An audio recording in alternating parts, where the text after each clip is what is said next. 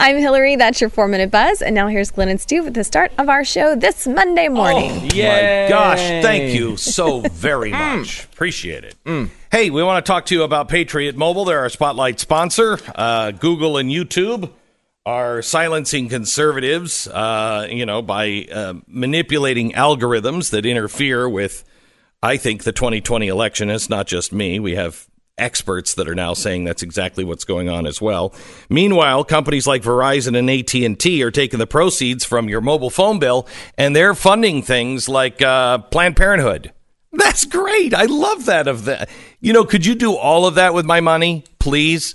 Uh, you don't have to put up with that, and you can get great cell service and save a buttload of money with Patriot Mobile. Right now, you can get a free month of service if you use the code Come On Over. Come on over at patriotmobile.com. Do that now. Go to Patriot Mobile. Uh, they've they're they have great cell service. You will save money, and they've already put about $2 million into freedom of speech causes. They don't fight against your principles, they're fighting with you. So come on over. That's the promo code. Come on over at patriotmobile.com. That's patriotmobile.com. The fusion of entertainment and enlightenment. Hello, America. It's Monday, and another word has been banned. Yes, another word we're not supposed to use. I'll tell you what that word is because we we wrote a song about it. Uh, that's in one minute. This is the Glenn Beck Program. You know how sometimes you walk into a room and things just don't look right, and you're like, well, the walls and the paint is fine. The decor is not really the problem. What is the problem here? And then you look and you're like, oh, it's those curtains. Oh, they've got to go. It is difficult to make a room work, uh, and one little detail can throw the whole thing off. And one of the most important elements uh, to tying a room together is choosing the right blinds for your windows. Blinds.com, the first company to offer blinds online. This is back in the 90s when like people were still using dial up and AOL. Remember AOL? Oh, those were the days. That's when the that's when we were all innocent. Uh, anyway, uh, they have designed the perfect customer experience because they had to because everybody was using AOL. So go to their site. One of their award winning design consultants will walk you through the process of getting exactly what you're looking for. It's America's number one online choice for affordable quality custom window coverings. It's blinds.com. Every order gets free online design consultation, free shipping, and 100% satisfaction guarantee. So make sure your home stays cool. I, uh, I lost one of the children this weekend because they went outside and burst into flames. Thank God. I people coming over to the house this weekend, and I just open up the front door, and I'm like, "Quick, run into the house! It's a thousand degrees outside." You want to keep your house cool? Blinds.com. Head there right now. You get site wide savings, an extra $20 off with the promo code BECK. That's Blinds.com, an extra $20 off with uh, promo code BECK. Blinds.com.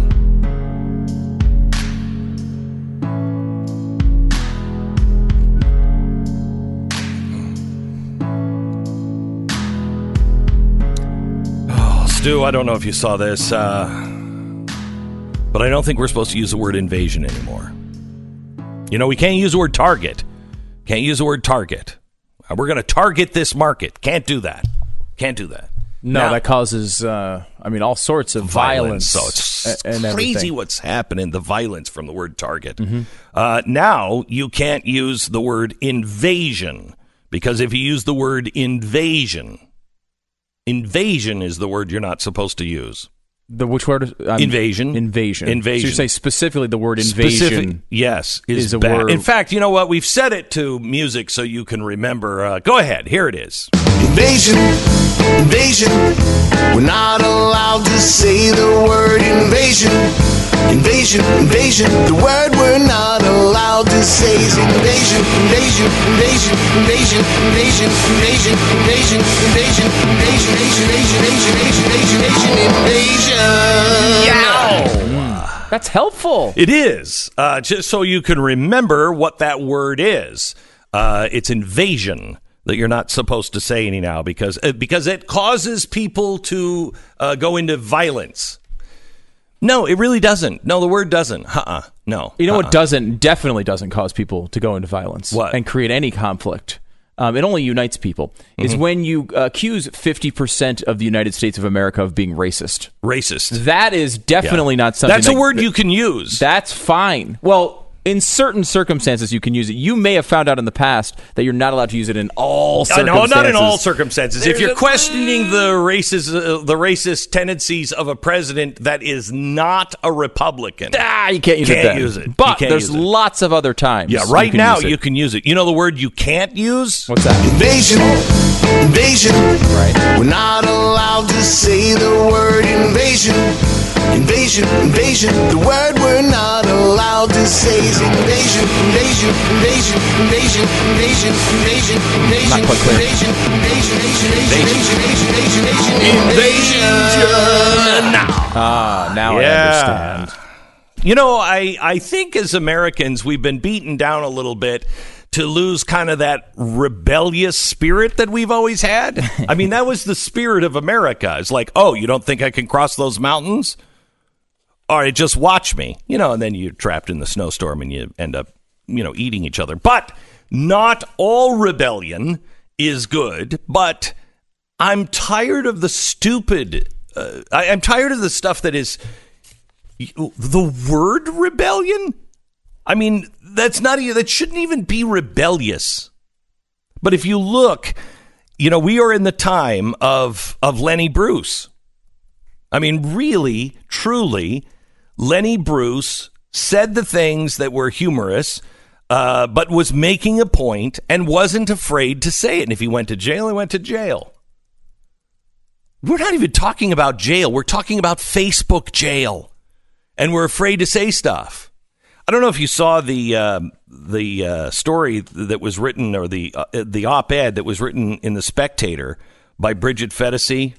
She's a new friend of uh, new friend of mine, and I just I think she's hysterical, uh, and I think she's hysterical because she's never really been political, and and yet she thought she was. She thought she was this uber lefty, and in many ways she I don't know. In many ways she kind of is. I don't know if she's really lefty. She's just uh, you know she's like i just want everybody to get together and be happy and be nice to each other and i don't think she's Uh, It's not even that. I don't. She's certainly not an uber lefty. I, don't, I would not classify her. no i think she was perceived as one there's just this thing that I think that you see a lot now. There's like a an, an aspect of uh, the left and the sort of moderate side of things that looks at the world and says, "Okay, I might not agree with you on taxes or healthcare or whatever, but like clearly the left woke thing is nuts." yes right? Like it- it- you know the this incredible PC you know cancel culture craziness is something that can't possibly be positive for our civilization. yeah Right? like if you you know you get in trouble just for saying Invasion, oh. invasion. We're not allowed to say the word invasion. Invasion, invasion. The word we're not allowed to say is invasion, invasion, invasion, invasion, invasion, invasion, invasion, invasion, invasion, invasion, invasion, invasion, invasion, you know for instance like if you're on fox news here they are uh, avoiding it facts we spoke about is simple. When you have individuals in, in large quantities that enter another country by force or illegally, waving the flag don't- don't of another it. country, that is an invasion. Oh I my stand by those words. Hold on. So- now, so what, what- what this has caused? Go ahead. Art. What, uh, so what this Art- has caused Art, is obviously we've got to push back on comments like that.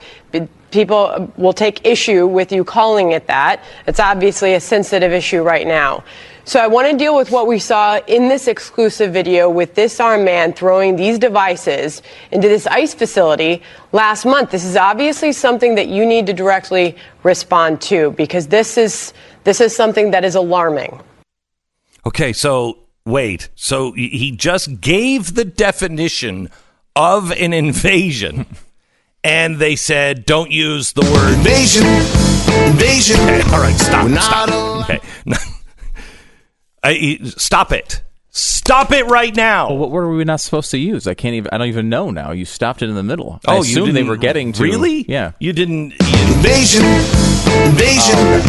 We're not allowed to say the word invasion. Invasion, invasion. The word we're not allowed to say is invasion, invasion, invasion, invasion, invasion, invasion, invasion, invasion, invasion, invasion, invasion, invasion, invasion, invasion. From Bridget Phetasy, like millions of other Americans, I'm exhausted. But I'm not tired from resisting or tired from screaming at a MAGA rally. I'm just tired of the toxic tribalism infecting the very foundations of our democracy, straining our relationships, and poisoning our view of our fellow humans. I'm tired of everyone being outraged, getting worked up over the latest news cycle only to forget about it two hours later. I'm tired of being afraid to voice my own opinions, of knowing how saying the wrong thing at a barbecue while someone is filming on their iPhone could result in a nationwide clarion call for my head on a pike. I'm tired of the rage mobs and the cancellations. 2016 was a breaking point, or at least a watershed moment, when the vilification of diverse opinion exploded. Trump versus Hillary faced everything into forced everything into a binary and suddenly bipartisan bipartisanship and moderation and radical positions to take. Now, you aren't just voicing out of habit or God forbid voting for your own interests. Every vote is a statement on your own personal identity and worth, your value, who you are, what world you want, whether or not you're a good person or an evil person. It all boils down to whichever lever you pull. Damn your reasons. Vote for the right person, or else you're a fascist or a racist, a globalist or a communist. Politically disinterested citizens like me have increasingly been pulled off the sidelines into this incredibly divisive political climate. Unwilling combatants in a battle fought among fiercely partisan tribes. Many are being bullied into involving themselves in the process because intolerance and shaming have become features of the American life thanks in no small part to social media. The simple act of expressing your opinion or even going so far as to ask a question has been negative has had negative effects on lives and has destroyed people. You may have once fancied yourself a good progressive while also having an opinion that there are only two genders. Or you may describe yourself as a staunch conservative but tend to think racial targeting by police is a problem or the cardinal sin. You may have decided to vote for a candidate you felt better represented your concerns.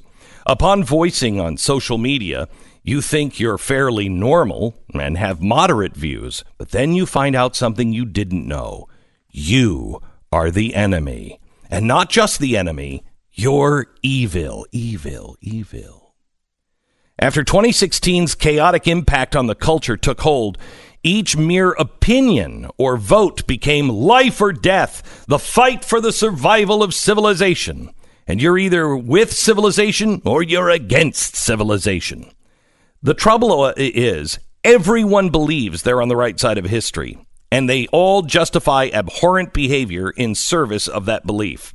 Families are now divided. Extremes have become more extreme, and shades of gray are being shunned. Expressions of nuance mocked. Anyone moderate with a brain and anything lo- anything to lose has gone completely silent. I get it. I understand why the silent majority is uneasy. They're not wrong to worry that sharing their opinion could cost them their livelihood. Most people are just trying to raise their families and pay their bills and pine for the days when they only had to think about politics every four years. Now, millions of independent thinkers, recently polled at about 70% of the American population, are labeled as the exhausted majority. Those harboring intense feelings of political homelessness and ideological isolation. You say that at number again 70%. Both parties demand totalitarian like devotion to their ideology, and if you're indifferent, apathetic, or nuanced in your approach to politics, you'll end up in the wasteland of the center, tireless, unprotected, and increasingly insulated. You'll have no tribe. But you're not alone. My inboxes have become something of a confession booth for people who have issues with their own side or sympathy for their political opponents. People I speak with at length in person have all manner of opinions and thoughts, and they they don't, not only don't uh, feel comfortable admitting this publicly, but they go out of their way to craft an online image that portrays sometimes the exact opposite. The trouble with living under mob law is that no one is honest. Gee, think of that. But this silencing of public and private personas needs to stop. We all abandon our duty as citizens when we put party loyalty over thinking critically and speaking truthfully. We can't expect integrity from our leaders if we don't expect it from ourselves. Thank you, Bridget. Thank you. It is absolutely our duty as citizens to denounce demagoguery where we see it, when we see it, to fight corruption, to push back against attacks on free speech, due process, and the scientific method, to combat racism, sexism, anti Semitism, and all forms of bigotry, to continue to extend the gains made by the civil rights movement, to demand compromise and moderation. This starts with fighting our own tribal instincts and laziness and educating ourselves. We may not see eye to eye on how to best how to best make America even greater, but we need to be able to have a conversation about it that starts with extending good faith and grace to people with whom we disagree. It doesn't start with calling everyone who disagrees with us garbage. This is what we have been saying and the good news is it's coming from people who have traditionally considered themselves on the left. It's happening, and I'll uh, I'll show you. Uh, I'm the beginning of a theory. I think the pendulum is swinging back the other way. Some good news when we come back.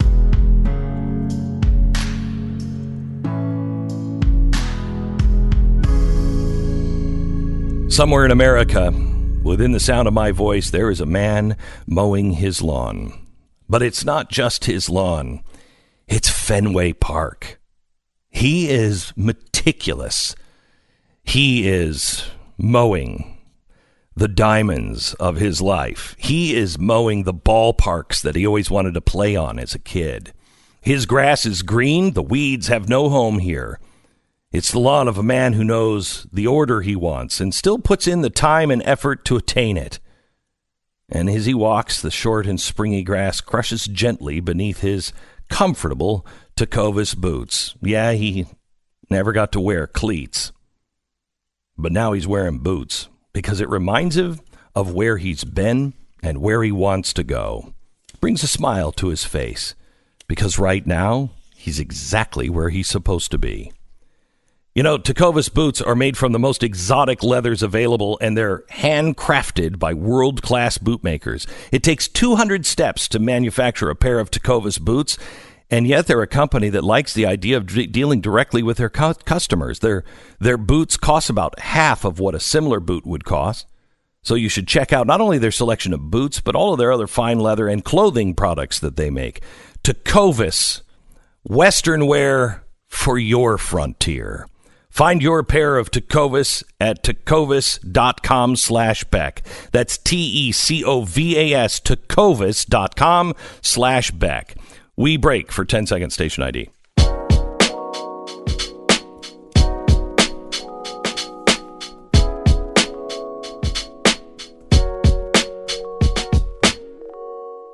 So Bridget was saying in her in her essay that democracy doesn't die in the darkness. It dies when politics become team sports in full view of a bloodthirsty, cheering electorate. You know, um, it's interesting because democracy dies in the darkness. No, it really doesn't.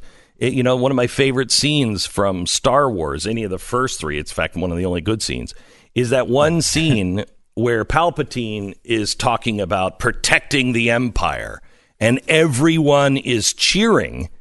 And he's talking about all the evil things he's going to do, and everyone is cheering. And that's when what's her face, Natalie Portman's character says, "This is how democracy dies. It's how liberty dies. It's how liberty dies. Thunderous applause. Yeah, Right. Yeah, um, and it's true. We are we're in the Roman Colosseum. We just not we're just not feeding each other to lions. Dot dot dot yet. We're just not there. But we are headed that way. We are I mean it was it was funny last week to hear people call people conspiracy theorists on both sides for the same kind of theory. One just said that Epstein was killed by uh, you know Trump and the other side said it was he was killed by Clinton. You know there's a possibility and I, I, I don't know if you're willing to consider it that neither of those guys killed him. Yeah, it seems like the the medical examiner came up with that crazy theory. Yeah. which was uh, he hung himself. Yeah. in in his jail cell. The medical examiner's name, of course, was George Soros. But okay, I mean, it, you're not caring for the the carrying water for the Nazis.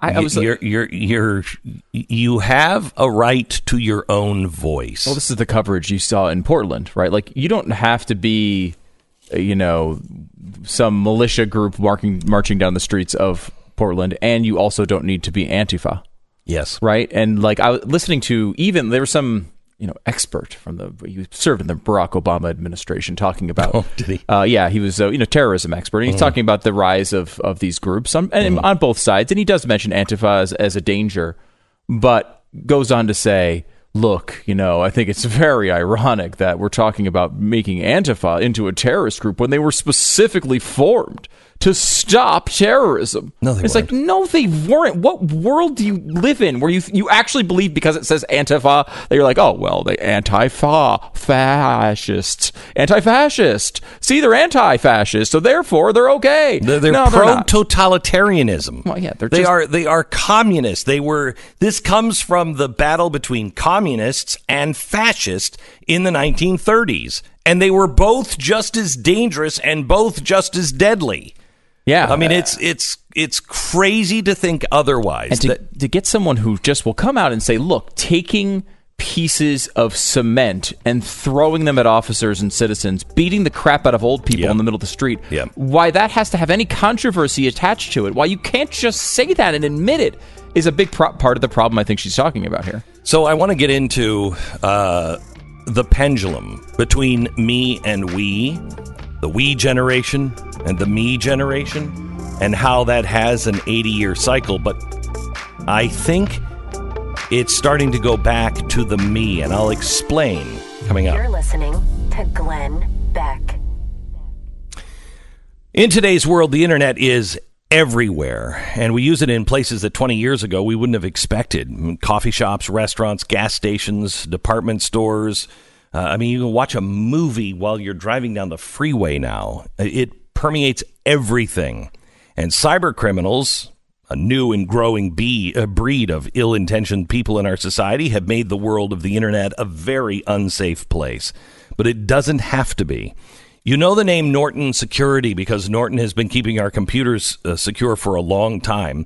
It is the premier name in internet security, and now they have a secure virtual private network or VPN. Norton will secure your Wi Fi connections and keep prying eyes away from your information. It'll even keep the companies from tracking your movements so they can send you ads to invade your online experience. They have enough information on you. No more. Get a Norton Secure VPN. Protection starts at 333 a month the first year with an annual enrollment. It is norton.com slash VPN. Norton.com slash VPN. Terms apply.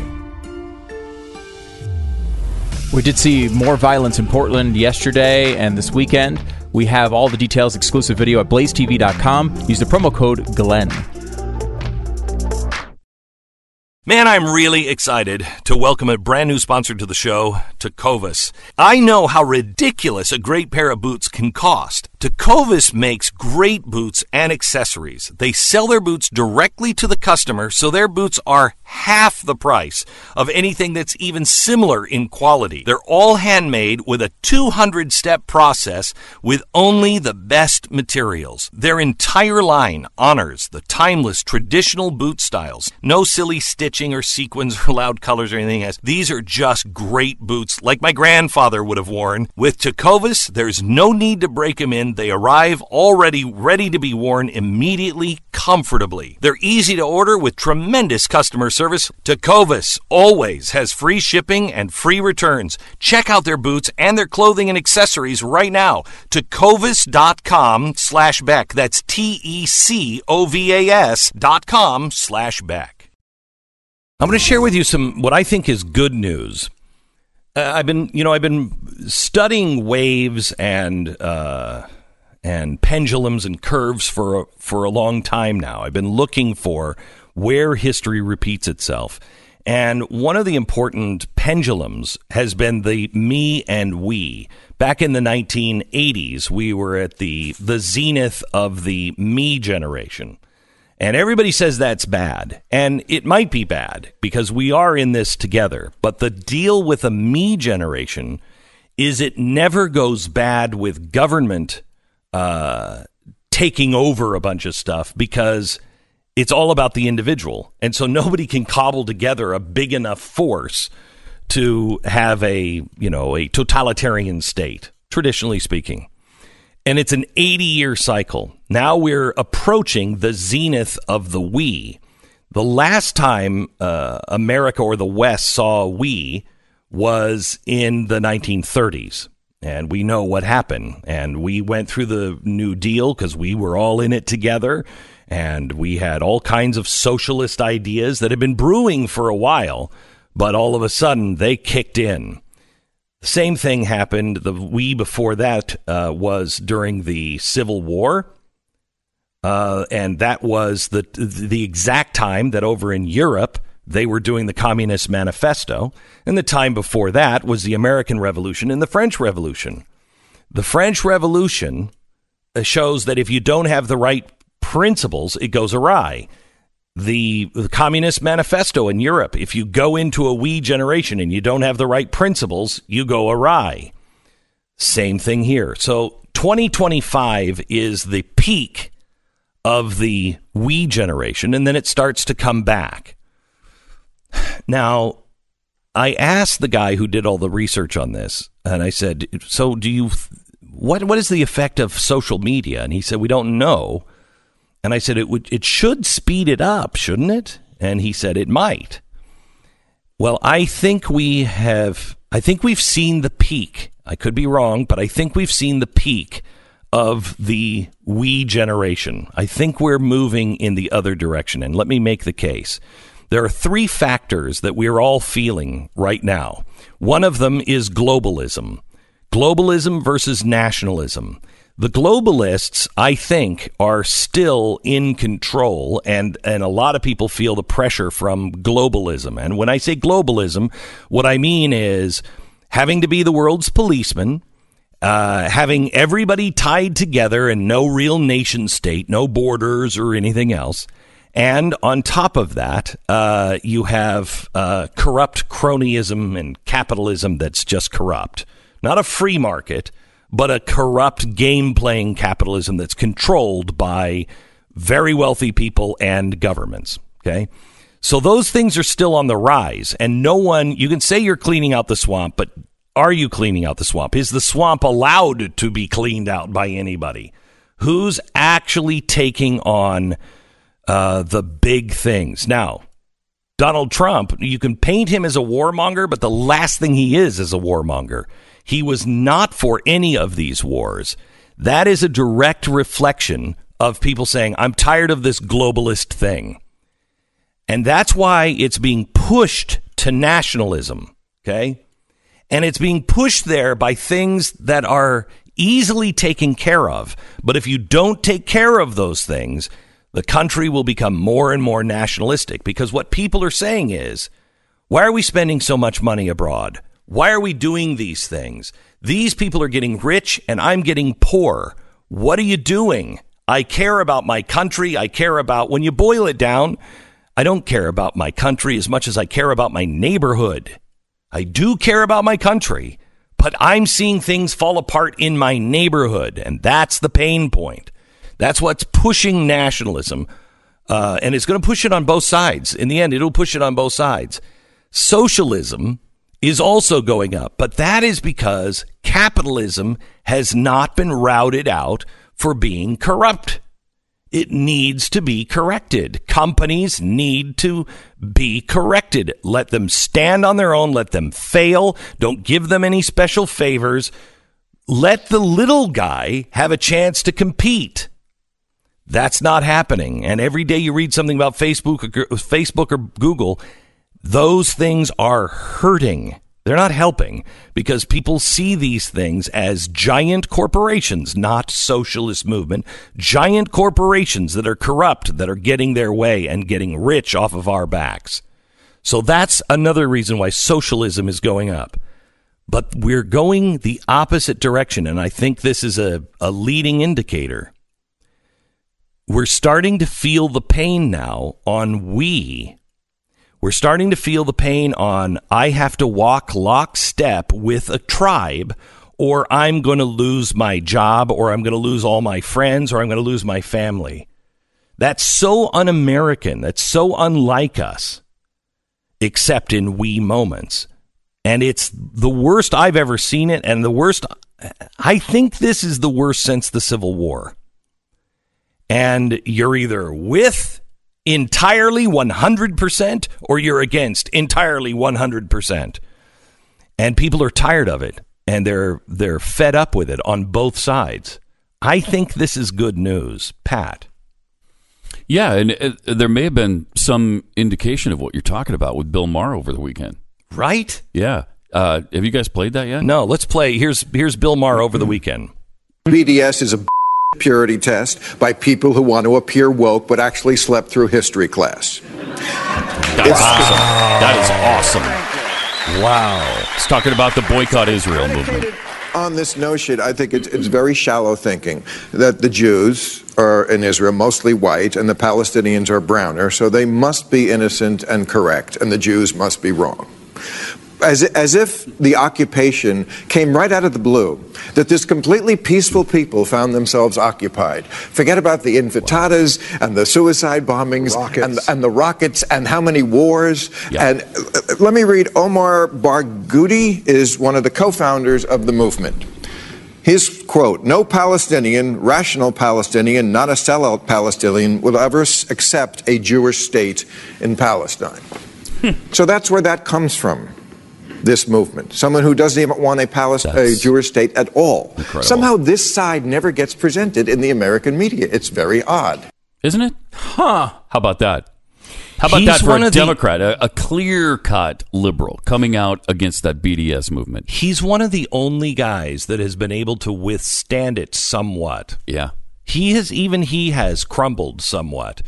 Um, but he has been willing to stand up for what he believed was right in spite of his audience. Mm-hmm. Um, and you're seeing it more and more. And this is this this is almost a third rail, almost a third rail. It's not quite, but if you left it alone, it would be another year or two of festering with BDS and just looking the other way. It would become a third rail on the left. Yeah, and what did we see this weekend? We saw uh, Omar and Tlaib, I believe it was, retweeting a Holocaust deniers cartoon yeah. about about Israel.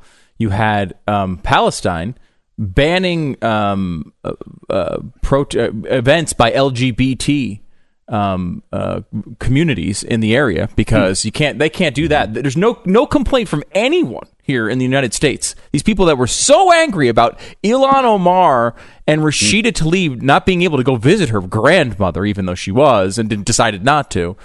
So upset about that, but not upset about them, you know, retweeting cartoons from Holocaust deniers Mm-hmm. and not upset about LGBT people being trounced in their rights in Palestine quote unquote Palestine. No interest at all from them on that, sto- on that I story. think it's that, fascinating. I think the squad or the tribe or whatever you want to call them, uh, that pack of of rabid women, uh, I think they're actually hurting the Democrats more than they more than anyone ever thought. And I think the leadership knows that. oh yeah, But they Oh. just can't get a grip on them. It's, they can't, it- it they is- can't control them. It's one of the, of course not. They're revolutionaries, Right. Um, the the um, amazing thing to me is is this is part of the pain that people are feeling. They don't want to be, for instance, let, us take on our own side. There are lots of things about Donald Trump that bother me. And you're immediately called a racist if you like Donald Trump. Well, I don't like the footsie that, you know, people like Steve Bannon were playing. Um, I don't think Donald Trump is a racist. I don't. I don't think he hates the Jews. I don't think Clearly he hates not. the Muslims. I don't Nope. think he hates Mexican. He's a businessman and a performer. That's what he is. And you may not like what he says or how he says it and some of his policies, but that doesn't make you a racist. But if you step out and go, I don't really like that, I don't like what he said there, all of a sudden, you're a what conservative Yeah. you know Yes. you're you're a, you're out of the tribe that won't work if you want to get anyone elected within any kind of of majority that's what the democrats have taught the right and that's what the Democrats are farther down this road. And I think there's a lot of Democrats who are like, look, I want to be, I believe in, you know, health care for all, and I believe in a lot of these things. But I got to tell you, I don't believe America is a bad place, and I don't believe BDS is right. And there's something wrong with these women. There's something wrong with these Congress people. These people are not in line with the average Democrat. And I think there's a lot of Democrats that want to say that. Just as many Democrats uh, as there are Republicans who say, yeah, I'm going to vote for Donald Trump, but I got a problem with this, this, and this. Right, and of course, the greatest strategy of uh, electoral uh, strategy for Donald Trump right now is to show everyone exactly who the squad is. Keep pointing to them and telling everyone that's who the Democrats are. It is. And the Democrats are trying, doing everything they can behind the scenes to try to make it so that's not obvious to everyone, right? Because I mean, like, what is the real line between uh, the the average Democrat and um and the squad? I mean, it's it's generally speaking loudness, right? Yeah. The squad keeps admitting these things they've been fighting for for how many decades, Mm-hmm. uh, and that's not what's supposed to happen. And they're just kind of dumb enough to blurt it out. They're they The mask want to tell you who Yeah, they, they are. do Remember really that? Yeah. Yeah. I said that. Uh-huh. I'll never forget. I can I can still feel what I felt like when I said that on Fox in 2009 or 10. Mm-hmm. They want. They're desperate to tell you who they really are. Absolutely. And that will be their undoing. And that's it. Their masks have come off and they they refuse to sit down because they know they're right and they're tired of it. They're tired of all these people saying, "Oh, that's not the American people. You can't say that." They want to tell you They're you. tired of the incremental progression. The Yes. progression is mm-hmm. not fast enough for 'em, revolution. and now they're going for revolution. Exactly right. Yep. Exactly right. Thank you so much, Pat. Pat Gray Unleashed. You can watch his uh, podcast as he's uh, recording it every morning live here on Blaze Radio, and you can listen to it wherever you find podcast. It's uh, Pat Gray Unleashed. Now, imagine you're in a coffee shop. I mean, not a real coffee shop, one of those places where, you know, to order, you have to, you know, you have to use the name of the beverage that you're ordering. You have to have studied French for at least a year, and then they write your name on the cup, presumably so you don't forget.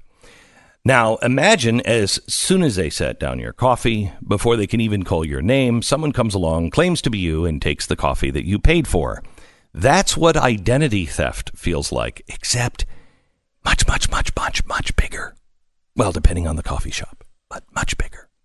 Good news is there's Lifelock. Lifelock detects a wide range of identity threat, uh, threats and keeps you informed if and when someone is out there trying to steal or get a hold of or sell your information. Nobody can prevent all identity theft or monitor all transactions at all businesses, but Lifelock can see the threats that you might miss on your own. So join now and get an extra 10% off your first year by using promo code BECK. It's 1-800-LIFELOCK or head to lifelock.com and use the promo code BECK. Get an extra 10% off. 1-800-LIFELOCK or lifelock.com. Is America on the verge of losing our first fortune cookie president? No, please don't say it's true. I believe it is. Marianne Williamson is not doing well, and she is a fortune cookie. She's not really even a. She's not a presidential candidate. No, no, no. She's more than that. She's the first fortune cookie. She needs, she needs to get 130,000 donors, which she does not yet have. She needs to oh. get four qualifying polls. She so far has none. Can I help? Can I help? Yes, you can help. I'm going to give you some Marianne Williamson tweets. Uh, here she is. The goddess does, just doesn't dance under the moon on the night of the solstice, but she fiercely protects the children of Earth. And so should we. Pat has that same bumper sticker on his car. It's weird. It's weird. Uh, I was weighing, uh, laying away, awake in my bed, worrying about something, when a voice in my heart said, Marianne, most people in the world do not have beds. Mm, that's deep. Yeah. That's deep. Right after a General Tso's chicken, that would be You- something I would you be. Mm-hmm. open up the wrapper, you snap the fortune cookie in half, and you think, when enough minds are vibrating on a high enough level, then all lower thought forms will fall on their own dead weight. Or the road is very bumpy. Your body is merely your space station from whence you beam your love to the universe. Don't just relate to the station, relate to the beams. Oh man, that's powerful. All the films were good, but Avatar changed the world. Oh, yes. Uh, that might be the worst take of all of them. No, no, uh, no. You haven't Oh, heard sorry. it yet. You haven't heard it yet. Sure, it didn't win an Oscar, but James Cameron deserves a Nobel Peace Prize. Can anyone name one character from that movie? It's one of the biggest movies of all time. Can anyone Thank name you. any any characters from it? Thank you. What happened in it? Does It is- anyone remember it? it is so weird Yeah. that that is so big, and I, I think I, I was like not moved by it. No, I, I don't think anyone was. It was just like, hey, there's a lot of cool computer tricks in that movie. We should go see it. right? And now it's not even. Right. Doesn't even the technology's not even amazing. Okay, you open up the fortune cookie. Marianne Williamson. Your mind is like an airplane. You are the pilot. Rise above the clouds. Fly above the turbulence and seek a smoother ride. See you again at Glenn's Chinese restaurant. Marianne Williamson. Yes, America, it's true. Our fortune cookie president may be gone soon. You're listening to Glenn Beck.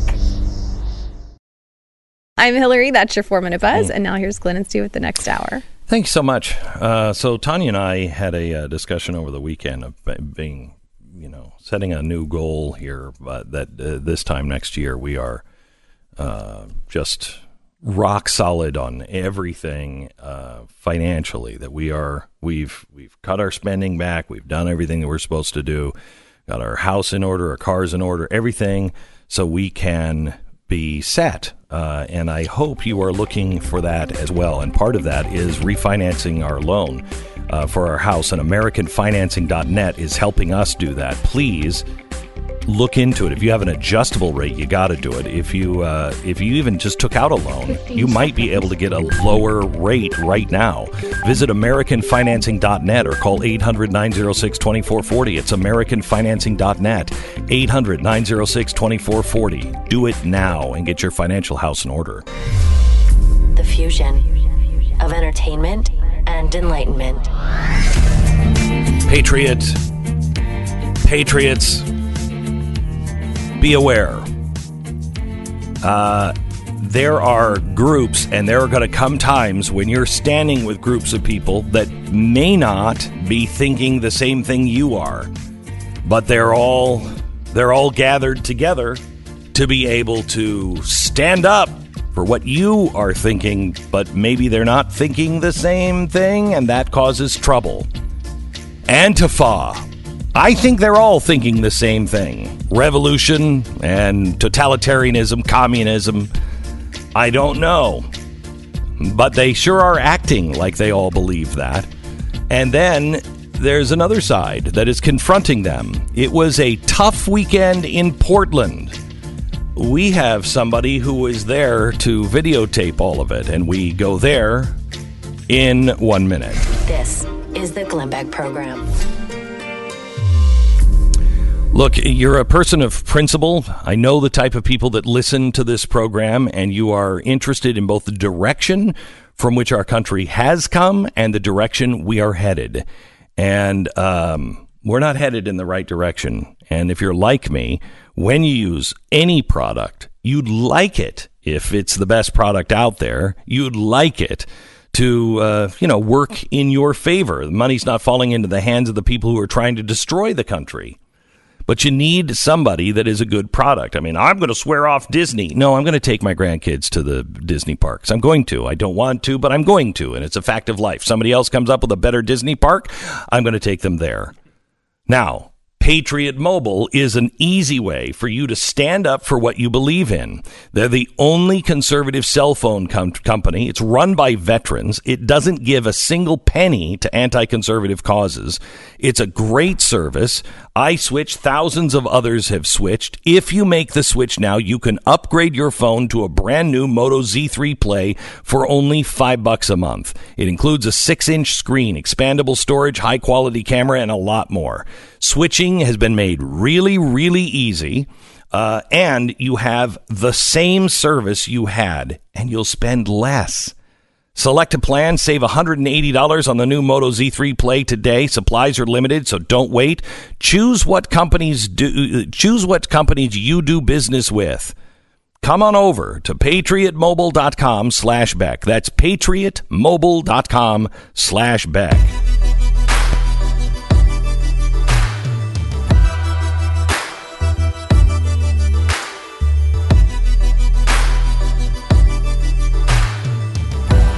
You know, this might say something about the company that I keep, uh, but I had a lot of volunteers to go to Portland uh, this last weekend. And I'm like, why would you want to do that? I want to be there. I want to see this. Uh, Elijah Schaffer was uh, the one that was selected to go up to, uh, uh, at least for, for me. I know, I think he was going up anyway. Um, but he went up to Portland and was in the crowd you know, videotaping and documenting the beatings, and he saw all kinds of things. Welcome to the program, Elijah. How are you? You know what? I'm doing great right now. I'm talking to you outside of Portland, Oregon, still here in the middle of uh, Ground Zero. Thank you for having me on. You, you bet. The uh, host of Slightly Offensive. Uh, and uh, Elijah goes into some of the places that I would never go into, uh, and for, I think for obvious reason. I think I would have had the ki- the uh, crap kicked out of me uh, in that crowd uh, this weekend. Yeah, you know what? And I, I'm not going to be vulgar here, but this is a true story. You know, I was brandishing some Blaze logos while I was out there, and a lot of people, uh, surprising Glenn, they really hate you. Uh, they, uh, they they they uh, they had a weird obsession um, with your genitals to the point. If you actually watch one of our clips, um, one man would dressed in a uh, dog. I guess I could describe it as a dog sex fetish costume, which is the number one way to get respect and show you mean business in sure. public. Uh, sure. He had he had a megaphone. He was leading the chants during after they had assaulted and beat up uh, two elderly people. He just began to talk about things that maybe I was doing with you. Um, a lot of homophobic slurs, talking about the taste of your body and weird things and that you're a Mormon. These guys know all about you, so you're basically a little celebrity in there. Yeah, good, good. Well, I'd love to, you know, have I'd love to have him come over and I'll put a dog dish down so he can have some water. I do believe we have a bleeped version of this particular video. All if right. you'd like to, if you haven't seen this, Glenn, yeah, go ahead. Mm-hmm. Go home! It's only getting worse.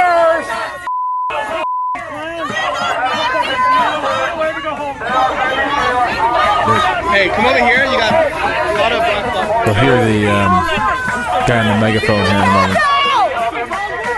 Give him a backup! Yes, your mother just sent me a text. You owe. It's the guys who suck Glenn Beck. I Wait. can smell it on their breath. The What? of Glenn Beck. And that must not taste very good. Maybe it tastes like. All right, I don't think we need to hear any more of what he was saying. No, I, I think we all get it. interesting observations Uh, yeah, there. yeah, yeah. He seemed to be very, very in the. I thought a lot about it. I would say Elijah. It was not a off the top of his head sort of point. Yeah. He seemed to be dreaming about it for a very long time. So Elijah, as you're, I think we could move on from this. Uh, Elijah, as you're you're sitting there and you're watching them beat people, w- is there anybody decent in the crowd? Is there anyone that's wearing a mask that is like you're thinking they're thinking, no, we gotta stop doing this. This is not good.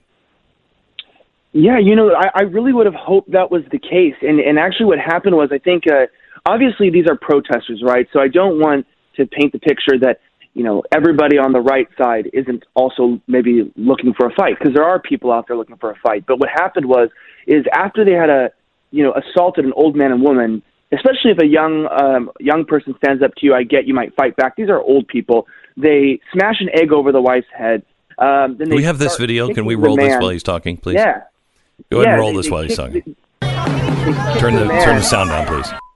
Go ahead. And um, yeah, and they they start pushing him on the floor, and then I would think you know at the very least you would stop there, but then they start stomping on the man's body while he's on the floor, and and and it's to the point where this man was basically seizuring at a point, and then all around him, the people are like, oh, well, just let him go. People are yelling obscenities, "F you, you deserve this." I had to go actually get the police to come to get them out just because I was afraid that they were going to kill the people. Uh, and and what was the guy doing that that they felt he deserved that? Look, I watched the altercation for a while, and I know that he did use an expletive. I mean, people were pushing him and shoving him, and I know he did call someone, uh, you know, uh, a homophobic slur back to them, um, and they were telling him, you know, you need to go, you need to leave, and he stood there, and then they just basically jumped on them uh, in the middle of a public park, and they pepper sprayed them multiple times in the face with bear mace, and they were blinded for about an hour and a half. I actually had to take an hour out of the day. I didn't have to, but I, st- I had to help, you know, nurse them back to life because they were just stuck on the concrete. The police just dropped them off in the middle of the lot. Good old Mayor Ted Wheeler's police force, you know, under great direction to help the, the public. So were they out in force though? I heard that things have changed to where the police were there in force. Is that true or not? You know, it's it's definitely a deceptive measure uh, because I can confirm that police were told to retreat on pretty much every occasion, and anytime there was an actual chance to prevent violence, police would leave the area and let the Antifa just go into full mayhem. So they would they would they would move to an area and then they would just completely flood out of the area. Antifa would go crazy, start beating people up, and then Antifa would push further into the city where the next police line was, and then they would disperse. And it was a total non-intervention measure where people were. Uh, one guy got arrested. His name was uh, um, what what was his name? Alexander Dial. His famous for wearing a shirt that says "Beta Cuck for Life." Isn't that fantastic? Mhm. He wore a shirt that says "Beta Cuck for Life." He's uh, the gentleman who really who really heated up the altercation that's going famous on the bridge, where there was two buses full of uh, right wing protesters stuck in traffic, and they came up and assaulted the bus. Now this guy had he he got away with multiple assaults before getting arrested. So the police, you know, they move in once they basically have to prevent a death. But other than that, if people want to fight, they're just ready to watch the havoc. But Ted Wheeler's been caught on camera that he stands with people who stand against this, and they have the right to demonstrate. And according to him, demonstrations are also tearing apart your city and beating people up who are walking down the street. So there's a one guy, and we've been watching some of the video that you guys took. Um, one guy who's wearing like a Roman legion helmet, and you know says "I hate the left." And uh, was he with his daughter? Okay, that's a that's a common misconception. I was actually talking to Dan Bongino about this uh, last night, and and I he said he's going to correct it on his show today. That was definitely not his daughter. She, from my understanding, she's a 24 year old woman, Okay, but I right. might have my age wrong. But Okay. she still is very small. But she's And- not a she's not the daughter because that's insane if that's what he did. No, but there were babies there. There was a there was women with babies and strollers. What is wrong I, with people? What are you? Well, what are you doing? So so what was your overall what was your overall takeaway from this, Elijah? They expected this to be a complete meltdown. What was your overall takeaway? I think that you know basically what we have here is that the city has clearly shown that the involvement of police is, is a PR stunt uh, for a city that has absolutely fallen to homelessness and to unruliness and to anarchy. And the teenagers, not only were they mostly young white people, you always find where the people fighting Nazis and fascists and racists are all just a bunch of white people, uh, young white people specifically. Um, I, I found out that you know they have like militant factions and recruiting in the colleges around here, which is interesting. Did some some background on that. Um, they're out here in the streets, and the police aren't doing anything. They yell at the police, scream at them, throw things, and nothing happens. And then the people end up getting released uh, after the fact, unless they do something severely uh, problematic. And there's no respect for the rule of law. The demonstrations grew and grew with size as the police didn't do anything. People kept going. And the mayor is completely complicit with it. They want blood. They don't care. And I can tell you from the signs I see in windows to the way things were on the streets, this is only a couple weeks after the last one of these demonstrations, I put it lightly, happened. This city is a breeding ground for radical left wing domestic terrorism. And it is occurring on a regular basis and a more frequent basis. And the government is not stepping in to intervene. And it would look like, by the way that they're treating the people who are, who are committing acts of violence, breaking the law, stopping traffic. By the way, I might add, I'll end with this. All the businesses in the area, almost every single one, including Starbucks, shut down. We're talking about lost income, everything. Businesses are afraid to have the doors open. And all he does is just put up a couple police while the news crews are there. Once the news leaves, the police are out. The city's in havoc, and Ted Wheeler never condemns them, only condemns the right wing, and they're not the ones destroying the city. Elijah, thank you so much for going up there. You can um, you can find Elijah Schaffer at slightlyoffensive.com. Uh, and we're going to also be posting the video, and we'll have you on uh, this afternoon to go through some of that video with us uh, at 5 o'clock on today's TV show. Thank you so much, Elijah. Appreciate it. Thank you. Have a great day, Glenn. You bet. I want to compare this to something else that happened uh, over the weekend and show you why this will never work.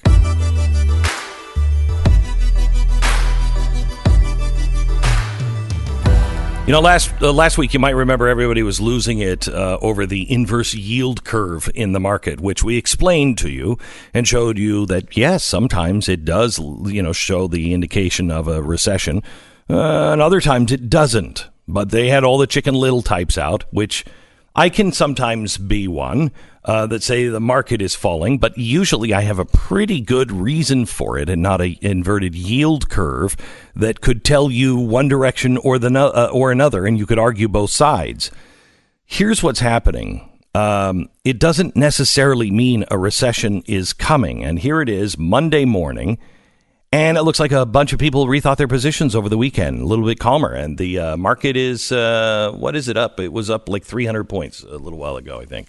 So, I mean, you know, maybe. Um, Maybe it was just a game that everybody was playing. Maybe there are those people that would like to see the Dow fall apart and see our economy. I mean, they're talking about it.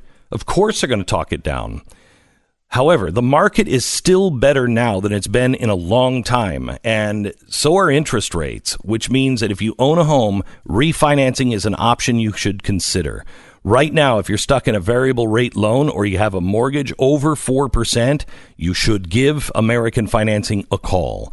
You can do a mortgage review for you in 10 minutes and you could be on your way to saving thousands of dollars over the term of your loan.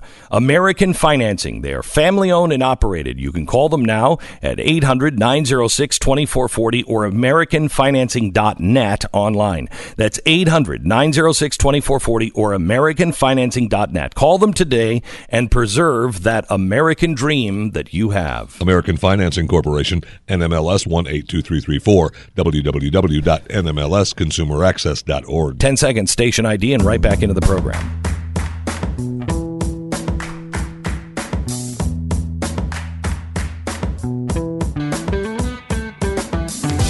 So let me give you a couple of things. The DA in Philadelphia has just announced charges against the Philadelphia standoff suspect and four other people. Now, what does that tell you? That out of as out of control as Philadelphia is, Philadelphia is actually charging people when they are, you know, when they're shooting on the street, even if the people on the street agree with them. Remember when they were in that standoff, a lot of the people from that neighborhood, at least, were rallied around and they were mocking and and uh, and poking at the police the entire time. Well, the city has to send a message. This is not acceptable behavior. That's not happening in Portland. But more importantly, I don't care if you're on the left or the right. There is only one thing that really, truly works. If you're really trying to change and you're really trying to show uh, oppression, you don't swing back. Now, last week, if you remember right, uh, the protesters in Hong Kong, they went into the airport And I said at the time, you know, they're spray painting things on the wall at the airport.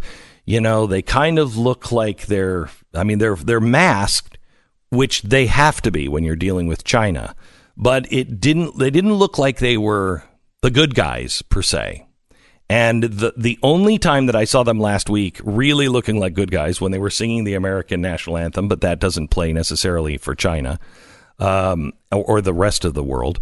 Uh, but also when the police were beating them and the guy was just down on the ground and he was defenseless. That seemed to me to be like Martin Luther King in Birmingham as they're, you know, releasing the dogs and using fire hoses and everything else. So what did they do? Well, late last week they got back together, and now remember this is a an organization that doesn't have a head organization, so I, I don't I'm not sure it'll ever be um, truly effective because there is no coordination at all. But the Chinese protesters got together, the Hong Kong protesters got together and said, uh, "No violence." We've got to be peaceful, no violence, none of the none of the destruction or anything else that happened. And so a million and a half people got on the streets in Hong Kong this weekend. And all they did was silently march. As much as people think that doesn't make a difference, it does. Now, here's the key.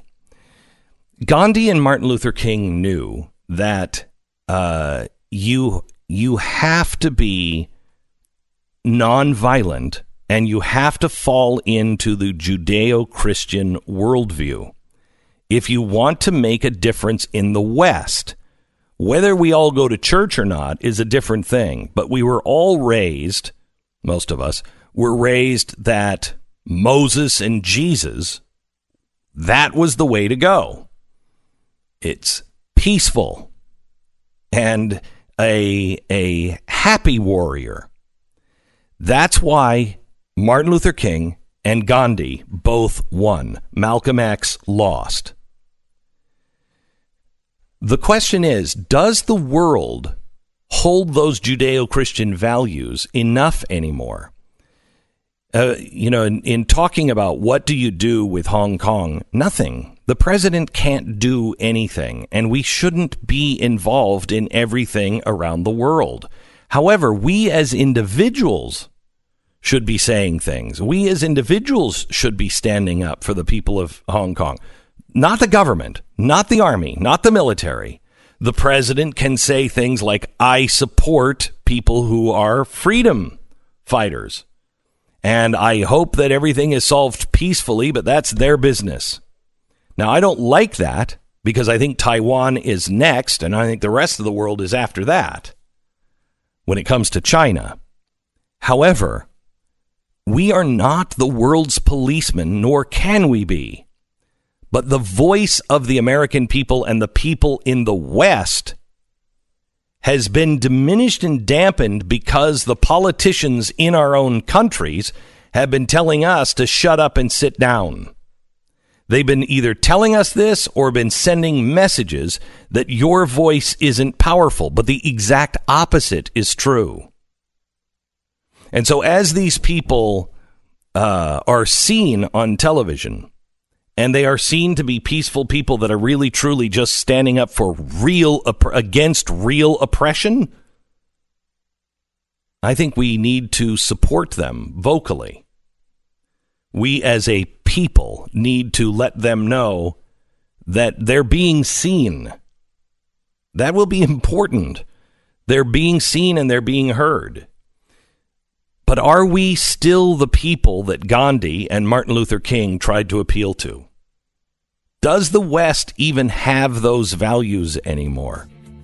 Or have we abandoned them for big state, big government, big surveillance, big protection, globalist kind of ideas, has the individual that was born to be free, does that really matter to us anymore? Does the guy who takes the beating and says, like Christ, you can beat me if you want, but I will not change, does that still appeal to us? You're listening to Glenn Beck.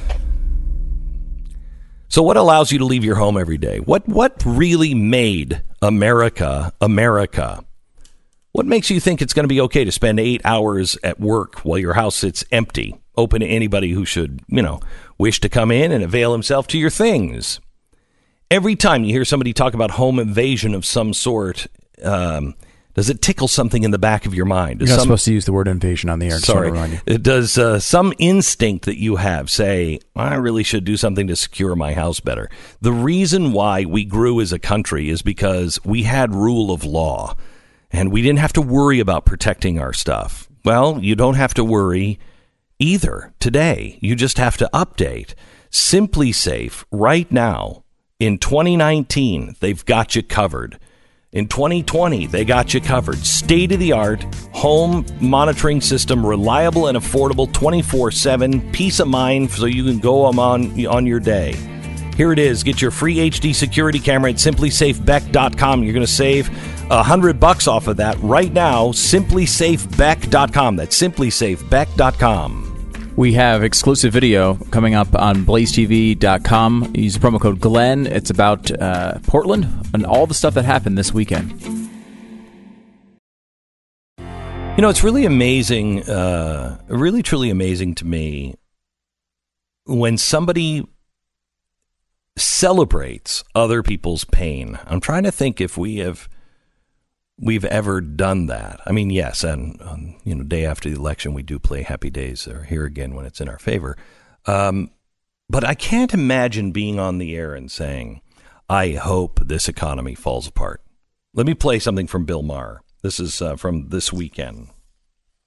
All right, Josh, isn't the Fed cutting rates now just going to make the next economic downturn worse? What's your prediction? I've been hoping for a recession. People hate me for it, but Yeah, it, it would get rid bad. of Trump, so you shouldn't hate me for it. I mean, recessions are really bad. People lose their jobs and their I homes, know. and we, and we shouldn't wish. It's worth it. No, it's really not. It's really amazing not. he's admitting imagine, it. Can you imagine if we were actively pushing for people losing their life savings, people losing their jobs, people losing their insurance and their health care, the pain and suffering that goes? I mean, you want to talk about an elitist attitude. Now, recessions are a thing of life, but but to be so cold and calculating, you know, back in 2008, I I got yelled at by a bunch of Republicans for talking down the economy. And I said at the time, I'm not talking down the economy. I'm not talking about a depression or a recession. I'm talking about a possible depression or collapse. People need to know and hear this warning. Are you going to help George Bush lose the election? Well, no, that's not my intent. I don't want Barack Obama to win, but I also have to tell you the truth that a banking collapse is coming, and it did. Now, that's different than saying, hey, you know what? I think there's going to be a recession. I think that's going to be bad. I'm hoping for one because it'll help the. That's ridiculous. That is one of the, the charming things about Bill Maher, though, is that he just, uh, for whatever reason, he has immunity and he can just blurt these things out. And, and, and Yeah. it's not, he's telling you the truth. He's has, he has the mask off. He's actually rooting for a recession. You know that there's a giant chunk of the Democratic Party, especially in Washington, that is saying the same thing behind closed doors. Oh, yeah. They, they want this to happen because they know I, it's don't, I think it's the media. I think the media that when last week when that inv- inverted yield curve, which could be the sign of a recession, could be, but they made it as a you know uh, an absolute done deal. It's a lock. That happens, and you will go into recession. No, that's not true. That's not true. Right. I mean, But there are other reasons they weren't worried about. I'm worried about the long term security of the nation. What is one thing, if you wanted to say, hey, I'm really concerned about the economy, I'm really concerned about the, the financial wealth and stability of this country, what would the first thing you would talk about be? the debt? The debt. You'll notice nobody's talking about the debt. Guys, we're going to hit a point. I don't know when, but we're going to hit a point where we can't take that debt anymore. And it makes us a, lo- a big time loser. I mean, permanent loss. Why is nobody talking about that? They want a recession, but you won't talk about fundamental things. And that's the problem. That's why people I think are sick of this because they're we're we're talking about things that you know maybe maybe maybe matter in the short term, but nobody's willing to talk about it reasonably and long term at all. It's about what we got to do right now.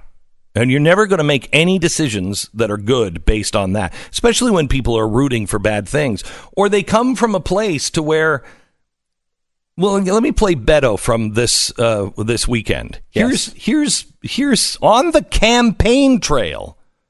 Beto. in this country. Though we would like to think otherwise, was founded on racism, Uh, has persisted through racism, and is racist today. Since when has that been a winning argument for elect me to be president? I mean, if that's not the shining city on the hill, I don't know what is. You're all racist. Come vote for me. It was founded on racism. It was founded on racism. No, it wasn't. No, it wasn't.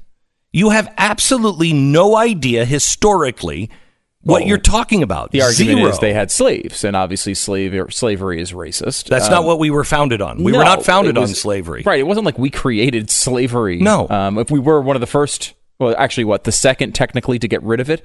Um, We were the no no no. We We're technically the third. We were technically the third because I don't count Mexico, though. I don't either. Mexico said we're abolishing slavery in a hundred years, so I don't Yeah. count them. Yeah, it's like we were second unless you count Mexico. and we we ended the slave trade long before we actually ended slavery. Yeah, the Native Americans were they founded on slavery? And we were- because slavery happened before the white man ever got here. They would conquer Yeah, oh, a tribe Mhm. and take people as slaves. And by the way, the Thirteenth Amendment did not apply to the Native American lands, and they had more slaves per capita. Than the white man did. And uh, slavery went on after the Civil War in Native America. And I will remind you that the first draft of the Declaration of Independence focused much of its energy on how awful slavery was and how awful the king was for not allowing the colonies to get rid of slavery. That Now was one of their big complaints. Now, here's the thing. Remember, I said this to you years ago on Fox. The Right, radicals reveal themselves, they'll become unafraid. I told you this, and I believe I set this up with something along the lines of look out. Because we'll be in trouble when the mask starts to come off. I told you about a year ago that as it would come unraveled, the radicals would start revealing themselves. Watch. I think these people are close. I think they're dying to tell us what the real agenda is. I think they're close to taking the mask off. Close got to it. taking the mask off. They want to tell you. Now, there's a difference. Rashida Tlaib and Ilhan Omar, they want to tell you who they are. They are vehemently anti Israel, anti Jew. They are vehemently pro Muslim, pro CAIR, pro uh, Muslim Brotherhood. They are vehemently anti American, anti capitalist, pro socialism. They want to tell you. There's those people. And then there's the people who are just, they are so misguided that they think that they're in the majority. And that's Beto. He's just, I'm sorry, but I just don't think he's the sharpest knife in the drawer, which is a phrase I probably shouldn't say if I was in Great Britain. Not the sharpest knife in the drawer. And he just thinks this is the way to court people. Even Barack Obama didn't do that. Now, let me ask you. Barack Obama is basically a dream compared to some of these people running for president right now. It's it's hilarious because you watched Obama and you saw him being so uh, so uh, far to the left of what we were used to. So let me ask you this question Do you believe that there is a chance, a good chance, that Barack Obama felt America was founded on slavery?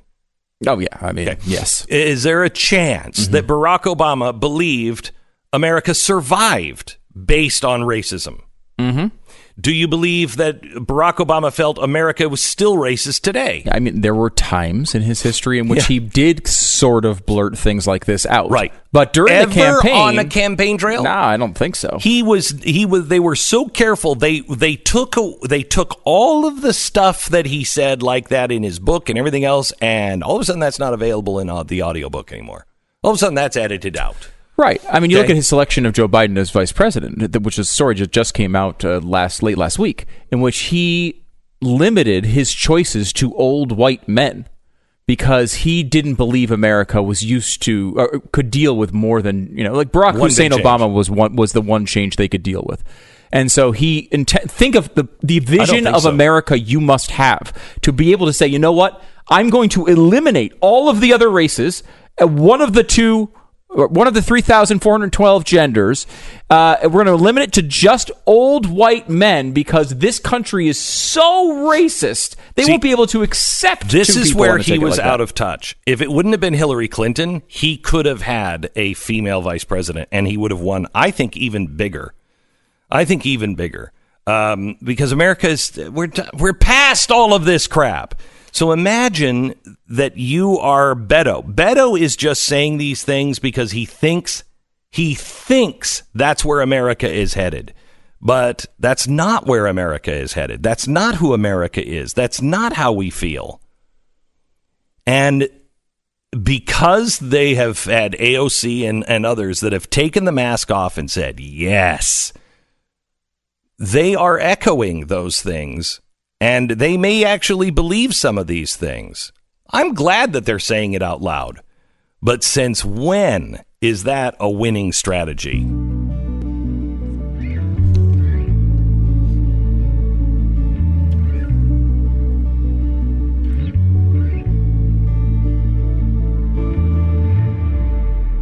somewhere in America, within the sound of my voice, is a man who, even as a kid, dreamt of being a leader.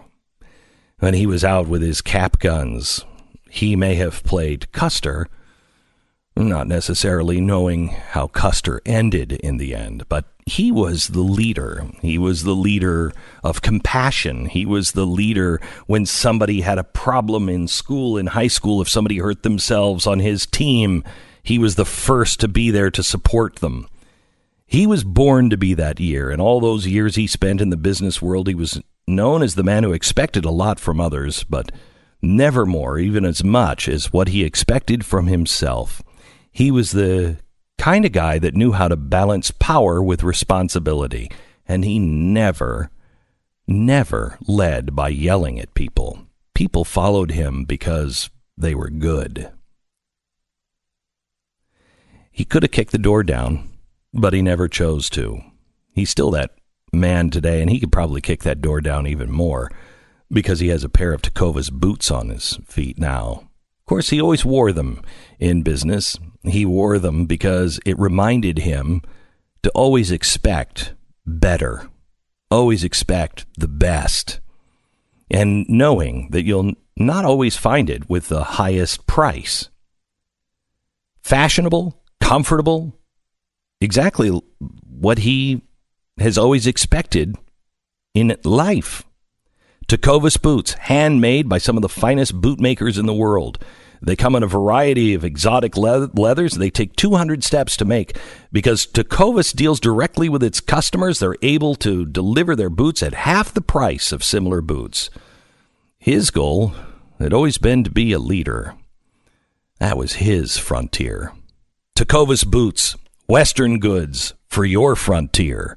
Find your pair at tecovas.com slash Beck. That's T E C O V A S dot com slash Beck. So tell me something good that happened this weekend. Tell me something good that happened in your life this weekend. My kids started school uh, today. They started, uh, Cheyenne started uh, last week. Raphe starts, he's first day of high school. Oh my gosh, you remember that? So you're happy to get rid of him? You're saying that's the good thing that happened to you? No. I had you know I had a great summer with my son. I had a great summer with my son. I said at the beginning of the year that you know please excuse me as I have to take care of my family first. Uh, and you've been very very gracious, uh, letting me uh, you know just not being in full fledged res- uh, revolt as I uh, spent a lot of time with my son this this uh, summer, and we had a great time. And he's just rock solid now. I sent him off to the Wolves at high school, so that should last till about four this afternoon. there you go. You have that going on. Yeah. Uh, that's good. Yeah, my kids started to school as well. Um, uh, my uncle, who's been, had struggling with about 447 kinds of cancer, um, seems to be pr- improving. So I'm Mm. Wow. very excited about that. He's finally left the hospital. He's been in the hospital for 70 or 80 days. Holy um, cow! with all sorts Can of stuff. imagine? I know, I know. So now he's he's still going into like rehab and such. But I mean, it was you know it was really rough there for a while, and like that is something I'm really thankful for because you know he's just the Does greatest. the cancer run in your family? I, I don't know how to quantify that. I mean, maybe Like insanity runs through my family like a pack of wild elephants. I've noticed that. Yeah. trampling you Yeah, yeah, constantly. tra- yeah. trampling everyone, Everyone in your everyone. family. My, by the way, my my my sister has responded to your Oh, kind. The pie letters because we're going to book her for a great interview on the pie letters. Yeah. her book is out. Uh, you should go get that. It's got some stories of, about um, her childhood, which I guess that would include some stories about you, maybe that you haven't told. I, Um, couldn't tell you. I've read the book, but I couldn't tell you. You couldn't tell me because if there weren't any, you definitely would tell me. So, uh, yes, you get a lot of exclusive behind the scenes stuff about Glenn Beck in this book, The Pie Letters, um, which I'm very excited uh, for this Mhm. interview. When is this happening? Do we know? I, I'm not the one pushing this interview. I I would prefer that my sisters are not on the air.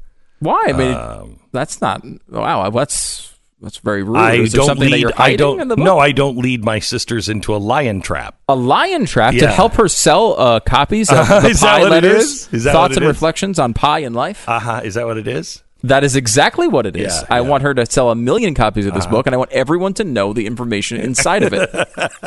Do you understand what I'm saying? It's not. Yes. Oh, I. Oh, I clearly hear Mm-hmm. you. Have you read it? Because it's not. It's not an expose on me. You know. It's not.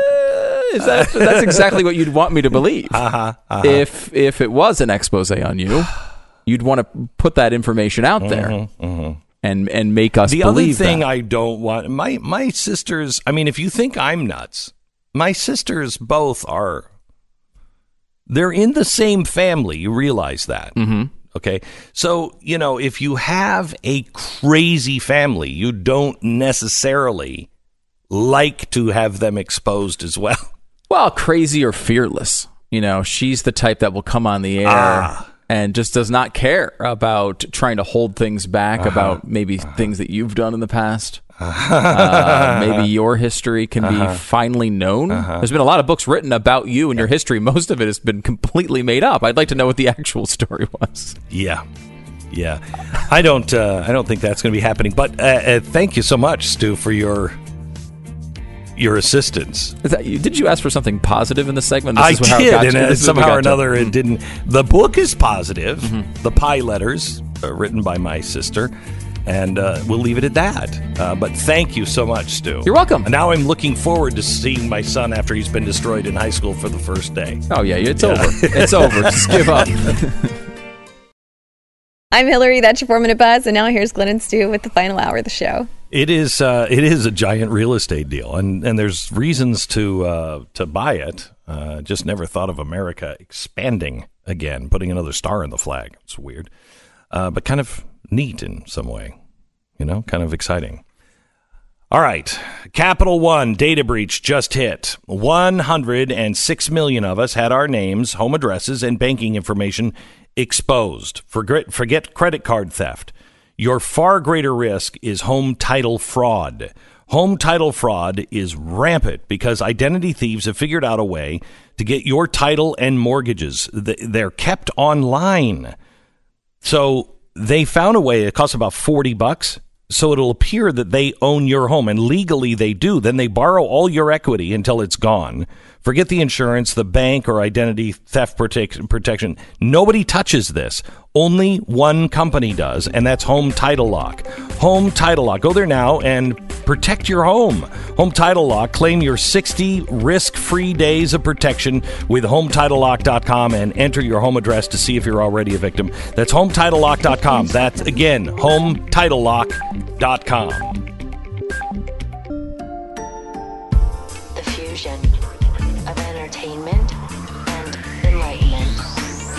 So, where are we in our country's history? how does it end? That's the question that we all want to know. How does this period end? Is it the end of the uh, book of America? Is it the beginning of a new chapter? Does does what's coming next even resemble what we have been? So many answers and so many opinions to that, but I, I think we can we can start to look hopefully to one stat that I believe well, at least for me, it's providing me a great deal of hope on what comes next. We go there in one minute. This is the Glenn Beck Program. You know, having pain as part of your life is kind of like, you know, having to drag around a car on a chain behind everywhere you go. In some ways, it can be well, a lot worse because no one else can see the car. No one them, nobody else really understands what it's like to carry it. Or they think that you're, oh, yeah, I know, you're dragging a big car behind you, making the whole thing up. And meanwhile, you're in agony the whole time, just wishing you get just rid of that stupid car that you feel like you're dragging around. That's chronic pain. But it doesn't have to be that way. Relief Factor is a great way to reduce inflammation that causes pain, and it works for 70% of those of us who have tried it.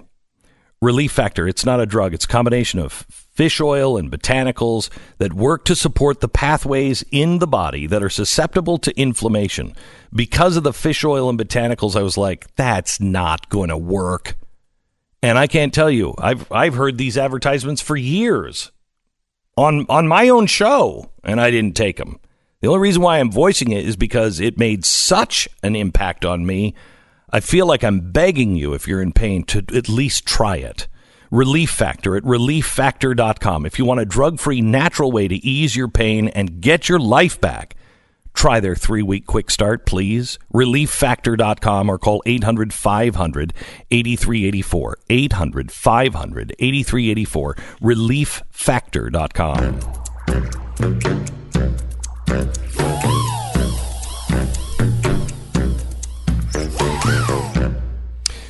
You know, Biden said uh, this weekend that he, he praises good Republicans, and I get in trouble for saying that.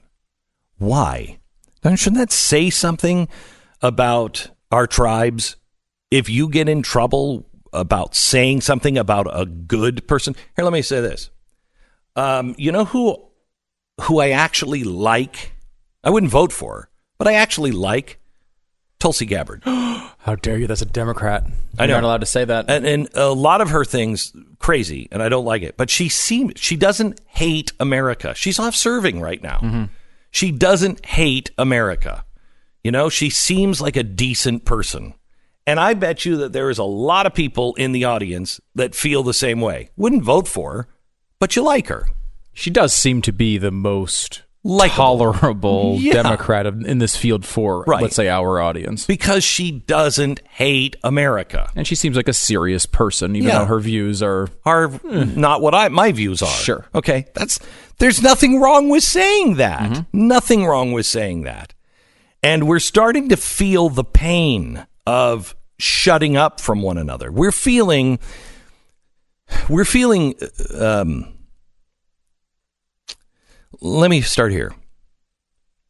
Do you remember in 2016 when many of you hated my guts? You weren't right for hating me, but you were right for, well, you might have been right for hating me. Yeah, I was right. Yeah. Wait a minute. Um, but you you were right that I was wrong. And here's what I was wrong about. The way I treated people. The fact that I never asked the audience, why? How could you how could you vote for Donald Trump? And people would say to me, well, because he's going to be he's the only guy that can and you know what? I didn't believe it, but I do now. He has accomplished many things that I don't think any other president would have accomplished. Kavanaugh, nobody would have stood up for him for that long. Nobody. Uh, whether that's a good thing or a bad thing, I, I mean, and I'm only skeptical because A, he wasn't on the list, and B, we always screw it up. Republicans, I've never seen a Republican get, except for one, Clarence Thomas, Scalia, two, that we've been like, yes, even better than we thought. Alito's been pretty solid. yeah, he's been pretty solid. But yeah, you're right. I mean, Usually, Roberts, the uh, bad ones. Bad ones Kavanaugh, are I'm worried. Really bad. Gorsuch, good start, but it's still too early. Yeah. Okay. So anyway, um, I didn't ask what's going on in your life. Instead, I said, "How could you possibly?" And that puts you on defense. Instead of saying, "What are you feeling?" Because while facts don't matter, I mean, facts don't care about your feelings. Feelings do matter. And here's why because they influence when you're scared, you you change the way you're thinking. When you're afraid, you change the way you're thinking. You don't make good decisions when you're angry. You don't make good decisions when you're afraid. And America on both sides is afraid right now. They're afraid. And no, no president, no president, Bernie Sanders, Donald Trump, Ronald Reagan, you know, whoever should never have the ability to make Americans afraid. That shows there's a balance of power that is way out of whack. When our government can make us afraid, that's when we should really be rallying around the First and Second Amendments and the Tenth. We should be saying, no, you know what? The state does it and back off. And we have a right to petition and question and tell you to sit down. So we are feeling something. And here's what we're, we're feeling. A lot of people, especially in the center of the country. Now, we've heard this for a long time that the center of the country uh, is ti- it's a flyover state, and they're tired of being the flyover state. You go to the center of the country if you're an elite, and you're like, oh my gosh, look at all these fat people. They're shopping at Walmart. Mm. Okay, so that's the way they're viewed by many elites on the coast as fat people that shop at Walmart. And then their their faith is not a part of the life on the coast. And so they're like, and they go to church, they talk about God. Oh, and they have guns. And because of that image, they think those people are just too stupid to care for their own life, to be able to figure out what's really going on, uh, to not be racist. You know, they didn't go to the enlightened universities. And so for a long time, that part of the country has had it. Has had it. And the the boiling point for that part of the country was 2016. But it's still boiling. It's still boiling. And here's why. How many of us feel like whew, our jobs are safe, the economy safe, our kids are in school and they're good schools and I have nothing to worry about? How many of us feel the way we might have felt somewhat in the 90s? Even under Bill Clinton, we kind of felt like, okay, you know, my neighbors aren't out to get me and things are relatively safe. You know, f- we all kind of think alike. Before September 11th and right after September 11th, w- we we thought we all generally believed in the same. We all generally believed in the Declaration of Independence. How many of us feel that way? Even though I think that's true, still, how many of us feel that way? And how many of us feel like our personal economy is good? Now, if you're on the coasts, you might feel maybe. But if you're in the center of the country, what are you being told? The jobs are leaving. These towns are decaying, and these towns are important. These towns are great. The white picket fence and uh, the town that everybody knows each other, and you go to the hardware store and the same, you know, it is important. And those places are not creating new jobs. Farming is gone, industry is leaving and you're leaving what do you do? You, you, oh i just go to college and then i never come back? This is where i grew up. What if i want to live here? Well there's no jobs for me. And so they're just decaying. And that life that they grew up living and people who are my age and have lived there and see value in the small town They don't like that. They don't like that it's decaying. They don't they can't imagine an America. I can't. I can't imagine an America without the small town. I don't know about you, but when I was a kid, all I wanted to do was get out of my small town. Now all I want to do is live in a small town. I like that. The simplicity of it all. So they're being told, well, you're just going to have to move. And that life is over. And they don't want that to be over. And America cannot afford it. The reason why we're having so many problems, I'm convinced of it, is because our farmland. We're no longer farming. You know, the average age of the farmer is, I think, is 68 right now. That's not good. Who's going to go in to farm? Now, I ain't doing it. I mean, I've got a farm. I don't want to farm. I, I've hired somebody else to farm. I don't want to farm. It's a loser. And it's way too much work. Makes you feel good, but doing it every day would make me want to kill myself. It's hard work. Hard, physical work. Hard work. Hard work. And really no upside. I mean, you're like, Because there's a produce section. That's why there's no upside. right. You go into every store and there's a pl- thing that says produce, and you right. buy the stuff you and want. And you're having to partner with nature and God, and, and nature doesn't like you sometimes. Mm. And uh, it's not predictable. And so you're, you never know. So all of that is going away. So people on both sides of the aisle, both Republicans and Democrats, because I've got news for the Democrats, uh, they have Democrats that live in the center of the country.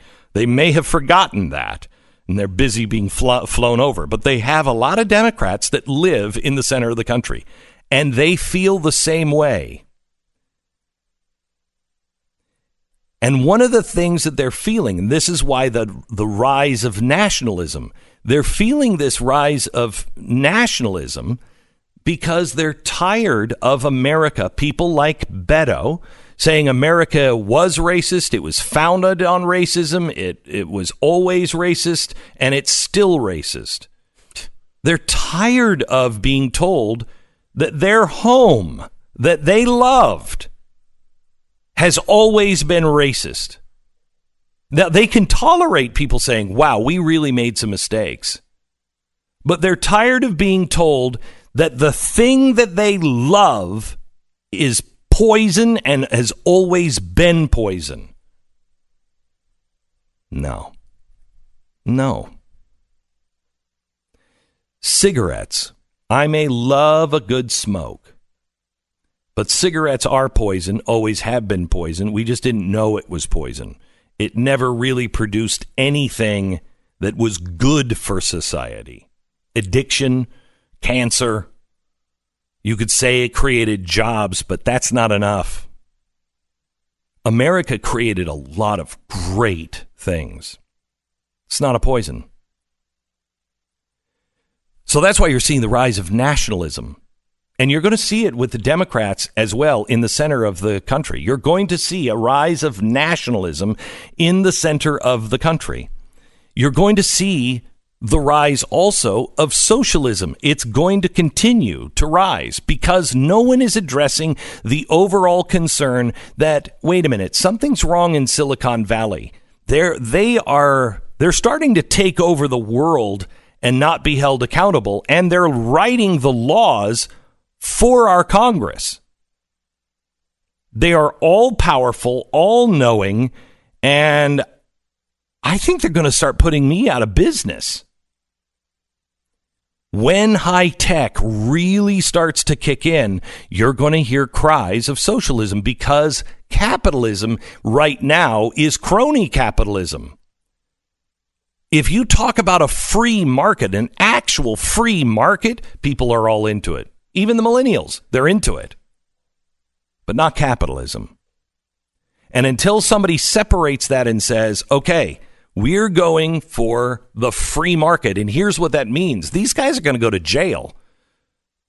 These guys, we're not going to give them special favors anymore. Nobody gets bailouts anymore.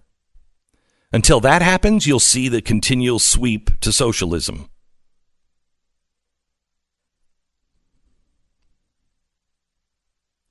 So now what do we do about it? Well, the first thing we have to do is recognize who the people are that are using those feelings. We have to recognize that both the Republicans and Democrats are feeling that. And then who's actually speaking to that and who's just using it for their own goals. More in a second.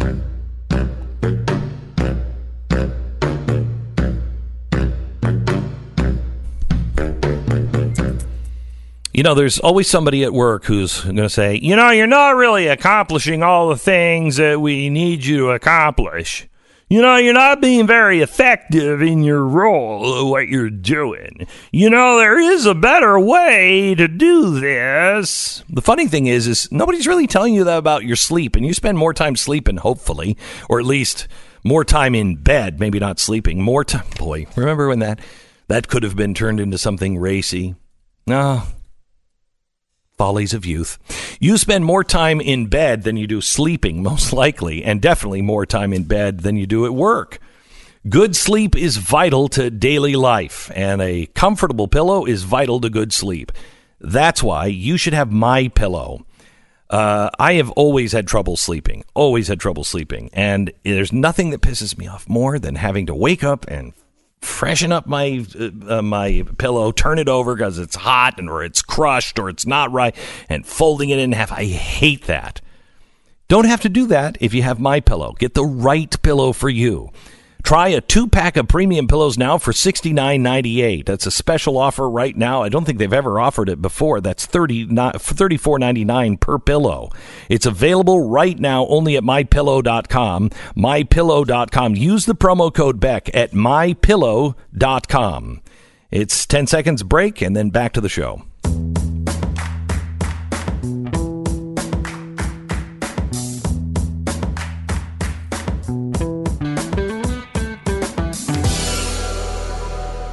A lot of these corporations, by the way, I just uh, grabbed for our museum. We just uh, got a pair of Nike Betsy Ross shoes, which was not easy to procure. But I saw those coming out and I thought, that we have to preserve. Here's a company that made a flag shoe and pulled them because they were offensive. Anyway, I won't spend another dime with uh, with Nike. You just well, except for the Betsy Ross shoes you just purchased. Nope, didn't buy them from them. Somebody did, and you're supporting Somebody that did. person.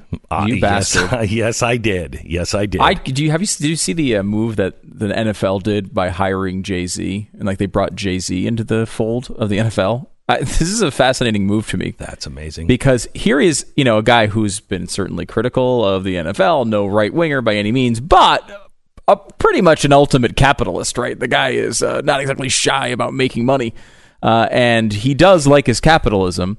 And now they bring in a guy who's so popular among the uh, among the group of people who are criticizing the NFL. It's going to be somewhat difficult to, in a way, it sort of inoculates them from further cr- criticism.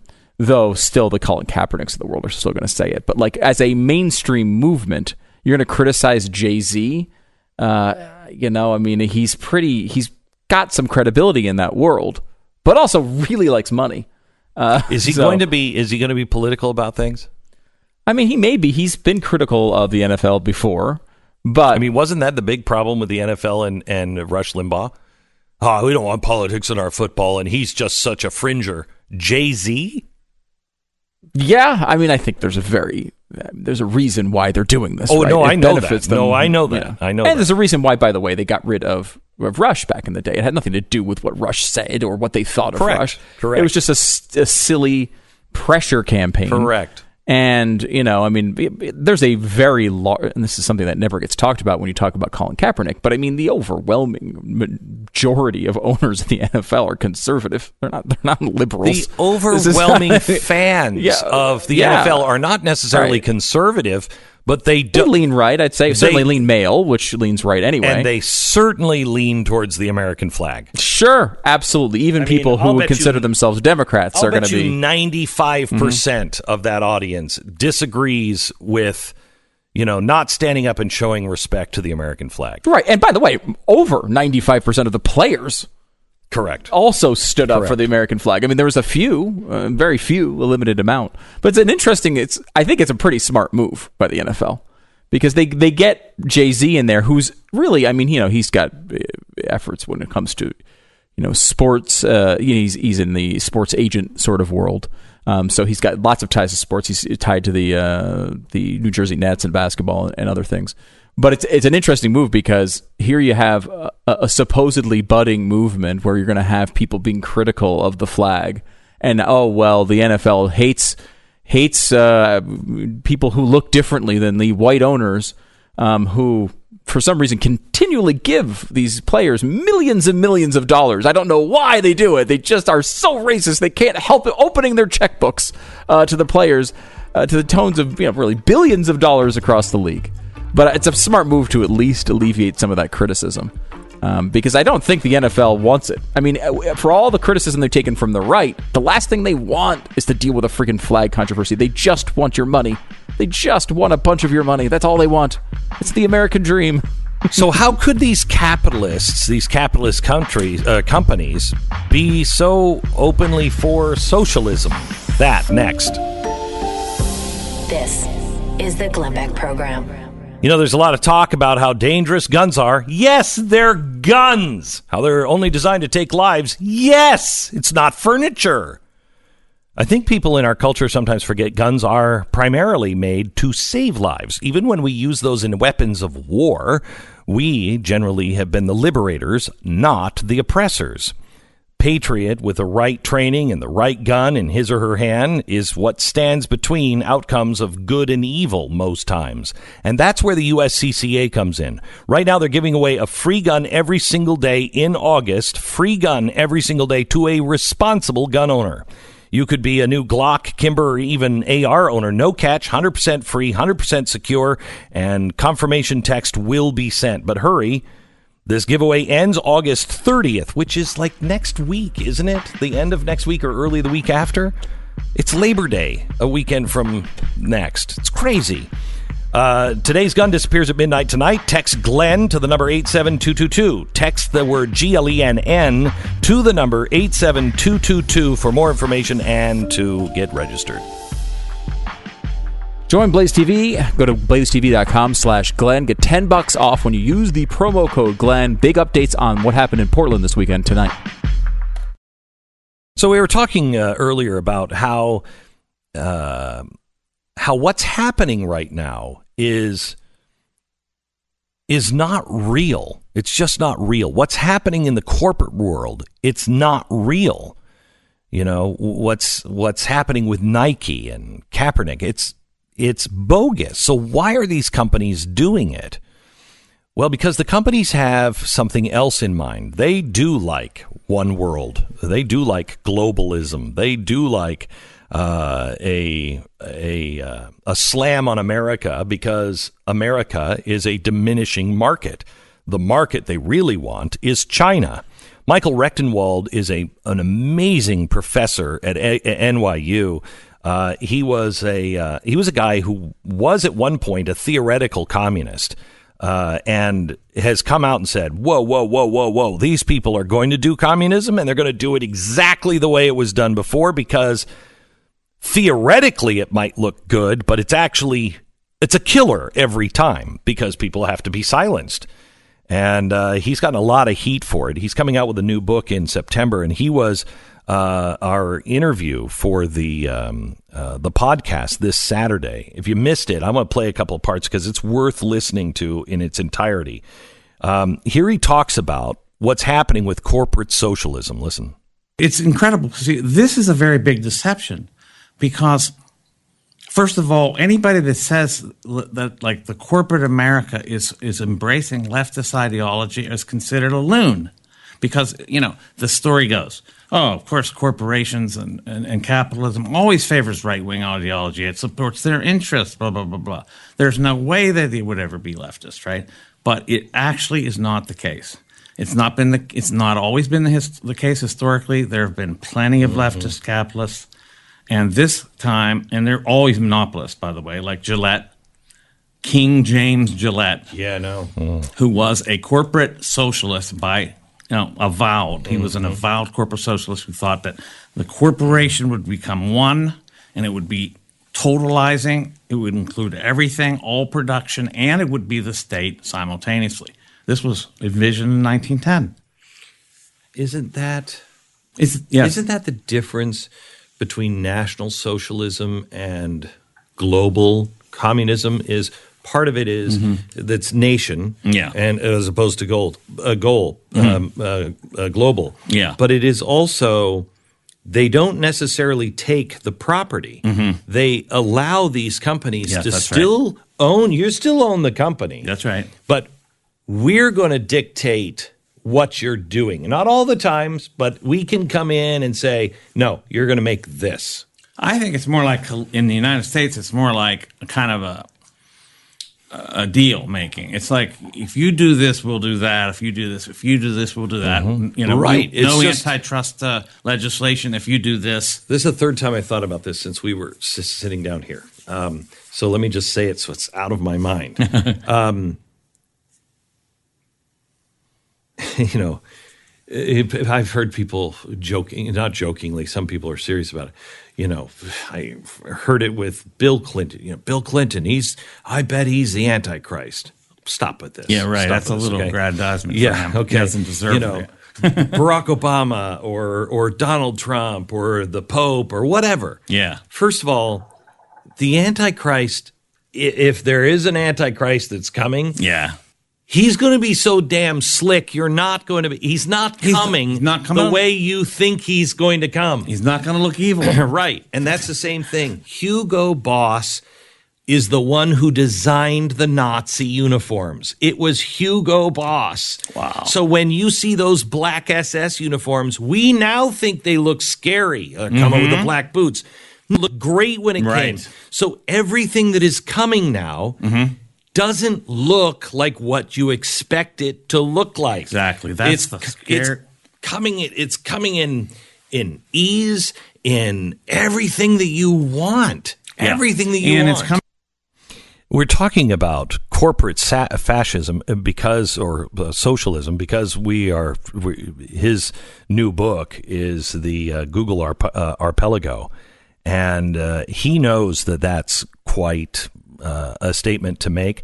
Uh, I'll, I'll make another one. Google, if this isn't changed, Google becomes IG Farben.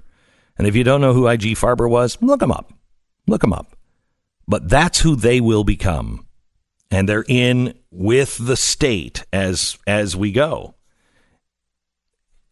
And the reason why I say they will be IG Farben, if not worse, is because of the information that they have and the surveillance that they have. Listen to a couple of other cuts. This one's digital collectivism. So play this out, Michael. What happens to society like this? I mean, I think it's usually an 80 year cycle, Mhm. usually, Yeah. for, uh, uh, you know, you fall into totalitarianism and you climb back out of it Yeah. in 80 years, usually. Yeah. This one, there may not be any climbing out of. Yeah, there, there's something about digitization that produces collectivism. And uh, In I, what way? Well, I explore it in this book, and it's it's complicated in a sense, but it's easy to it's easy to aggregate data, and when people are effectively data, it's very easy to aggregate people, and so they start to use you're not they use an individual. You're getting collectivized through algorithms, hashtags, different things like that, and that's what they're doing. They're creating these. I call it digital Maoism. Um, Mm-hmm. There's a chapter in the book called Digital Maoism, and it might sound crazy, but once you read it, I think you'll think, "Oh my, there is." Make the case. yeah, Make the case. No? Yeah. Well, it wasn't my term. I borrowed it, so and that gives me a little bit of uh, that helps me a bit. Yeah. Uh, uh, Jaron Lanier is a brilliant guy that it, he, he he coined the term in an essay in 2006, and uh, he he was really talking about Wikipedia and how this hive mind of editors was he experienced it in particular with his own website. Or his own site on Wikipedia, they were saying all kinds of false things, and he was like, "No, I can tell you the truth about me. Right? Won't you just listen?" And they're like, "No." Right. And they said, well, "You're no authority here. We are." Right. So, so this hive mind decided on what he was, and it was all kind of false stuff. I have I have the same thing. I think it might still even be on there that I was arrested uh, for drunk driving. I've never been arrested in my life. Yeah. Never driven drunk in my life. Yeah. Uh, and it's on there, and I tried to have it removed, and I, Oh. I couldn't get it removed. no. It's my life. You can't. You are not uh, a, a No. ver- You are not a trustworthy uh, Source source your for yourself. story. Yeah, I know. yeah, and that's what he found, and he found it deployed. He said, "This is craziness," you know. But it's gone further than that. Since we've got Twitter mobs, of course, with you know using hashtags and all that, it's created all these kind of like red guard type attack uh, dogs, if you will, that are just insanely uh, virulent and fierce and destroy destructive of people. You know. Um, and if people, you know, take these people seriously, there- there- there's people who have committed suicide over these people. Oh yeah, this stuff. So this is a collectivization that's happening, and the interesting thing is this: the left believes that when they are in a collective, they are being radical. That's that's their whole definition of, of politics. Now, so what is coming? This is all in this podcast. That uh, if you didn't, if you don't sign up for my podcast, you missed it. It was on Saturday, but you can get it, download it. Uh, it was Saturday's podcast with Michael Rectenwald. Listen to him when I ask him to describe. Uh, so, so what does it look? What does it look like in a world with constant surveillance, like China has, and we are becoming? I I talk about this, you know, and I'll throw this out there for for the leftists. Uh, Michel Foucault, who was a postmodern theorist, wrote this uh, book called Discipline and Punish in 1975, and he talked about this thing called panopticism, which I talk about in my first chapter. Panopticons. The panopticon was invented by Bentham, Jeremy Bentham, the, the 19th century philosophical radical. He was actually a leftist. But Foucault took his idea of this uh, prison system in which there's a central tower and you're in these cells surrounding it. You can't look into the tower to see if the guard is in there, but they can look in to see if you're in the cell. Right. Every single cell, it's it's like a it's like a chimney with all of a round chimney Yeah. with all of the cells on the outside. Right. And then in The the, center center, is is, the tower. the eye. Yes. Now, the thing is about this is that you don't know if you're being observed or not. But mm-hmm. because of the possibility of being observed at all times, you become your own surveiller. You mm-hmm. become your own, well, he puts it, you become the principle of your own subjection. It used to be it used to be God. That's right. Used to be God. Used to be God. That's where the conscience comes from. Mm-hmm. You know, like I, I wrote a paper about uh, Milton's Paradise Lost and talked about how God was the pan- panoptic guard, and then because we thought we, you know, he could see because he can see, and I believe we can, he can see into our, our minds that we do, oh, you know, basically uh, act accordingly or not, and that you know, conscience comes from that. Well, this is a kind of reinstalled technologically, you know, God produced God. There's a there's a sect of uh, technology people in uh, Silicon Valley who Mm-hmm. I'm not sure if they're serious or they're just trying to make a point, but they have built a church for the the AI God because Well, they know- say ASI super intelligence is going to be so godlike yes. that we will worship it. Kurzweil, you know, who became, you know, who who might have been taken for a total crank for a while, but he wasn't. Oh no, I know. Now he's of course a chief senior engineer at Google. Mm-hmm. You know, he, his envision was that the God didn't make the universe. The universe will make God vis-a-vis human mm. technology, mm-hmm. so that the universe will. He calls it all the dumb matter of the universe will be saturated with knowledge, and it'll wake up. And it'll be omniscient because it'll know everything there is to know. That makes it mm-hmm. omniscient Mm-hmm. right? Mm-hmm. So it'll be God. We'll, and so instead of God creating the universe, the universe creates God, and this is the singularity. Now, I don't think it's going to be such a religious, wonderful, mystical experience as that. No, I don't think no. it's that way. I don't think that's no, the way it's because God go. is still programmed, at least initially, By some by flawed people. humans. Fascinating conversation. Please listen to the podcast. Just join us wherever you get your podcast. Look for the Glenn Beck podcast. It really helps other people discover it if you subscribe, rate, and review. Those three things subscribe, rate, and review. Uh, that helps other people, you know, as they're collectivizing our information. Uh, other people who think like you to discover the uh, podcast. You can create the God of our universe that likes the Glenn Beck podcast. Yes, that's the yes, important thing. that to the important thing. Yeah. Uh, by the way, uh, speaking of God of our universe, I'm going to mention God, uh, the real God, not the AI God, the real God, uh, in a Christmas spectacular, one night only. Uh, really goes on sale for the general public. I think today um, it's sold out about three quarters of the venue just uh, early last week. We haven't even advertised it really yet. Uh, so you want to get your tickets now.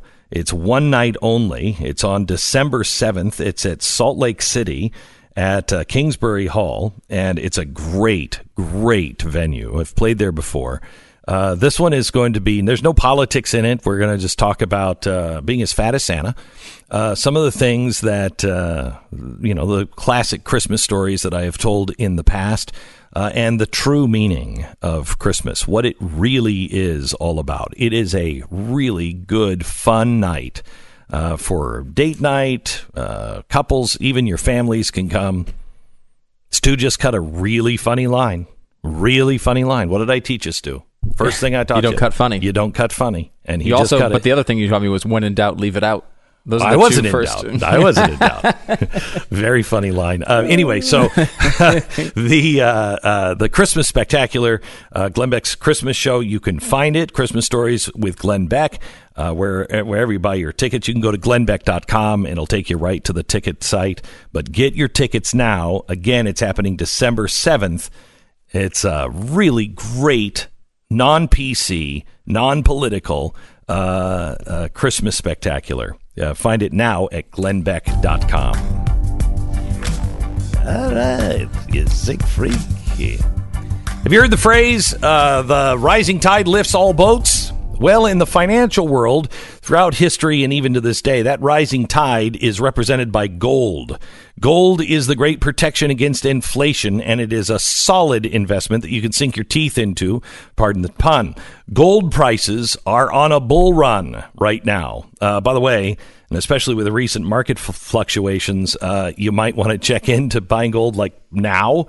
Lower interest rates and easing of monetary policy has helped make both gold and silver prone to a rally. They are rallying now because of not only the easing of the interest rates and the printing of more money, um, but but also because of our debt uh, and and the stock market last week. Please uh, call Goldline.